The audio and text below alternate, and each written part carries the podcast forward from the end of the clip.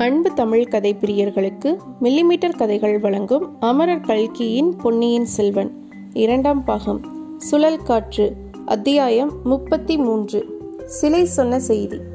மறுநாள் காலையில் சூரியன் உதயமாவதற்குள் அருள்மொழிவர்மர் ஆழ்வார்க்கடியான் வந்தியத்தேவன் ஆகிய மூவரும் அனுராதபுரத்துக்கு புறப்பட்டார்கள். சிறிது தூரம் காட்டுப்பாதையில் வந்த பிறகு ராஜபாட்டையை அடைந்தார்கள். வேறு வீரர்கள் யாரையும் இளவரசர் தம்முடன் மெய்க்காவலுக்கு அழைத்து வராதது வந்தியத்தேவனுக்கு வியப்பை அளித்தது.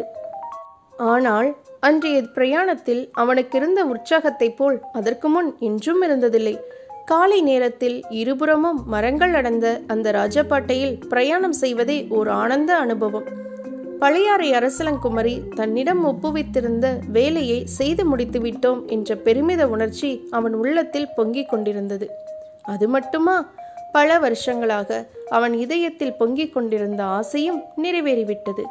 சோழவள நாட்டின் செல்ல பிள்ளையை பார்த்தாகிவிட்டது.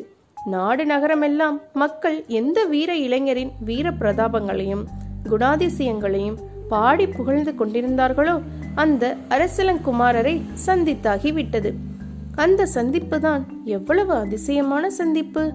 அருள்மொழிவர்மர் ஒரு விசித்திரமான மனிதர் என்று தான் கேள்விப்பட்டிருந்தது உண்மைதான்.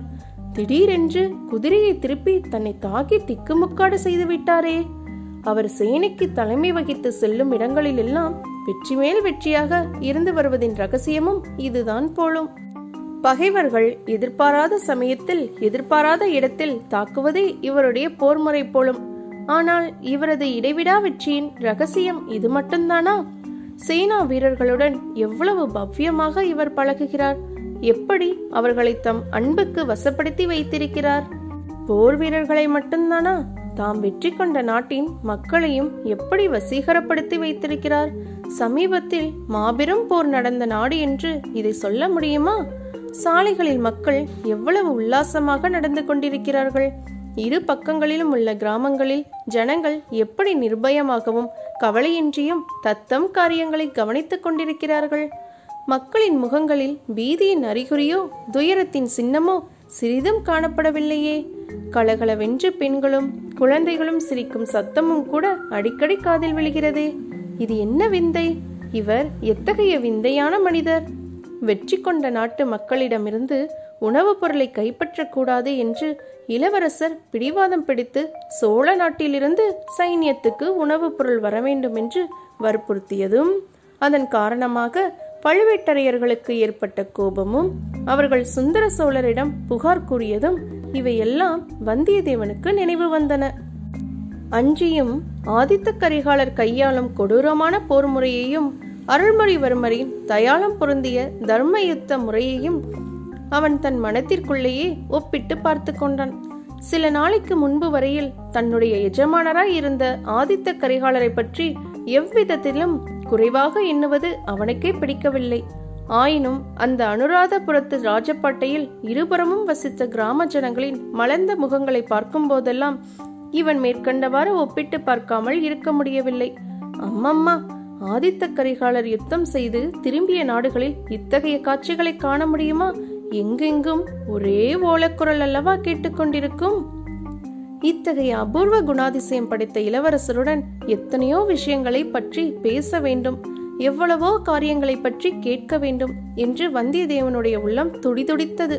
ஆனால் புறவிகளின் பேரில் ஆரோகணித்து விரைவாக சென்று கொண்டிருக்கும் சமயத்தில் பேசுவதற்கும் இடம் எங்கே?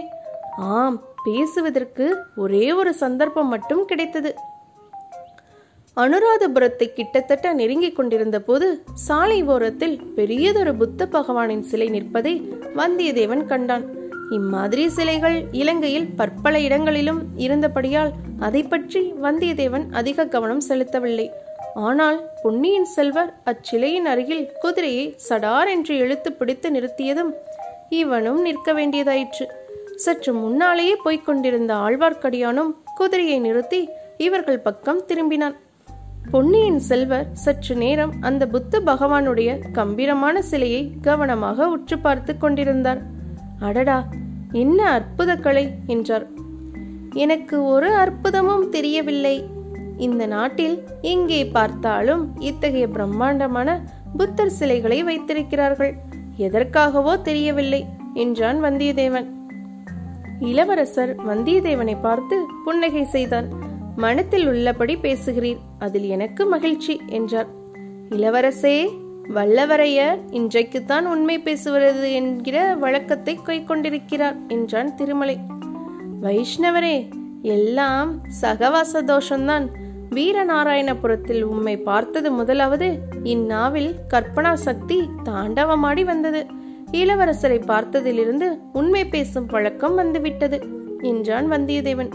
அவர்களுடைய சொற்போரை இளவரசர் கவனிக்கவில்லை. சிலையின் தோற்றத்தில் ஆழ்ந்திருந்தார். உலகத்திலேயே சிற்பக்கலையின் அற்புதம் பூரணமாக விளங்கும் வடிவங்கள் இரண்டுதான். ஒன்று நடராஜர் இன்னொன்று புத்தர் என்றார். ஆனால் நடராஜர் வடிவங்களை இம்மாதிரி பிரம்மாண்ட வடிவங்களாக நம் நாட்டில் செய்வதில்லையே. இலங்கையில் முற்காலத்தில் இருந்த மன்னர்களில் சிலர் மகா புருஷர்கள் அவர்கள் ஆண்ட ராஜ்யம் சிறியது. ஆனால் அவர்களுடைய இருதயம் பெரியது. அவர்களுடைய பக்தி மிக பெரியது. புத்த பகவானிடம் அவர்களுடைய பக்தியை இப்படி பெரிய வடிவங்களை அமைத்து காட்டினார்கள். புத்த சமயத்தில் அவர்களுடைய பக்தியை பெரிய பெரிய ஸ்தூபங்களை அமைத்து காட்டினார்கள். இந்த நாட்டில் உள்ள புத்தர் சிலைகளையும் விகாரங்களையும் ஸ்தூபங்களையும் பார்த்துவிட்டு நம் சோழ நாட்டில் உள்ள சின்னஞ்சிறு சிவன் கோயில்களை நினைத்தால் எனக்கு அவமானமாய் இருக்கிறது என்றார் பொன்னியின் செல்வர். இவ்விதம் சொல்லிவிட்டு குதிரையிலிருந்து இறங்கி இளவரசர் புத்தர் சிலையண்டே சென்றார். சிலையின் பத்ம பாதங்களையும் அந்த பாதங்களை அலங்கரித்த தாமரை மொட்டுக்களையும் சிறிது நேரம் கவனமாக பார்த்தார். பின்னர் புத்தர் சிலையின் பாதங்களை தொட்டு கும்பிட்டுவிட்டு திரும்பி வந்து பழையபடி குதிரையின் மீது ஏறினார். குதிரைகள் சற்று மெதுவாகவே சென்றன. ஏதேது? இளவரசர் புத்த மதத்தில் சேர்ந்து விடுவார் போலிருக்கிறதே! என்று வந்தியத்தேவன் திருமலையிடம் சொன்னது இளவரசர் காதில் விழுந்தது. அவர்கள் இருவரையும் பொன்னியின் செல்வர் பார்த்து புத்த பகவானிடம் என்னுடைய பக்தி காரணார்த்தமானது காரணமானது என்றும் கூறினார். அந்த புத்த சிலையின் பத்ம பாதங்கள் எனக்கு ஒரு முக்கியமான செய்தியை அறிவித்தன என்றார். ஆஹா எங்கள் காதில் ஒன்றும் விழவில்லையே. மௌன பாஷையில் அச்செய்தி எனக்கு கிடைத்தது. அது என்ன செய்தி எங்களுக்கும் தெரியலாம் அல்லவா? இன்றிரவு பன்னிரண்டு நாளிகைக்கு அனுராதபுரத்தில் சிம்மத்தாரை தடாகத்துக்கு அருகில் நான் வரவேண்டும் என்று பகவானுடைய பாதமலர்கள் எனக்கு அறிவித்தன. என்றார் பொன்னியின் செல்வர். இத்துடன் அத்தியாயம் முப்பத்தி மூன்று முடிவுற்றது. மீண்டும் அத்தியாயம் முப்பத்தி நான்கில் சந்திப்போம். இந்த பதிவு உங்களுக்கு பிடிச்சிருந்ததுன்னா லைக் பண்ணுங்க கமெண்ட் பண்ணுங்க ஷேர் பண்ணுங்க. மறக்காமல் நம்ம மில்லிமீட்டர் கதைகள் சேனலை சப்ஸ்கிரைப் பண்ணுங்கள் நன்றி.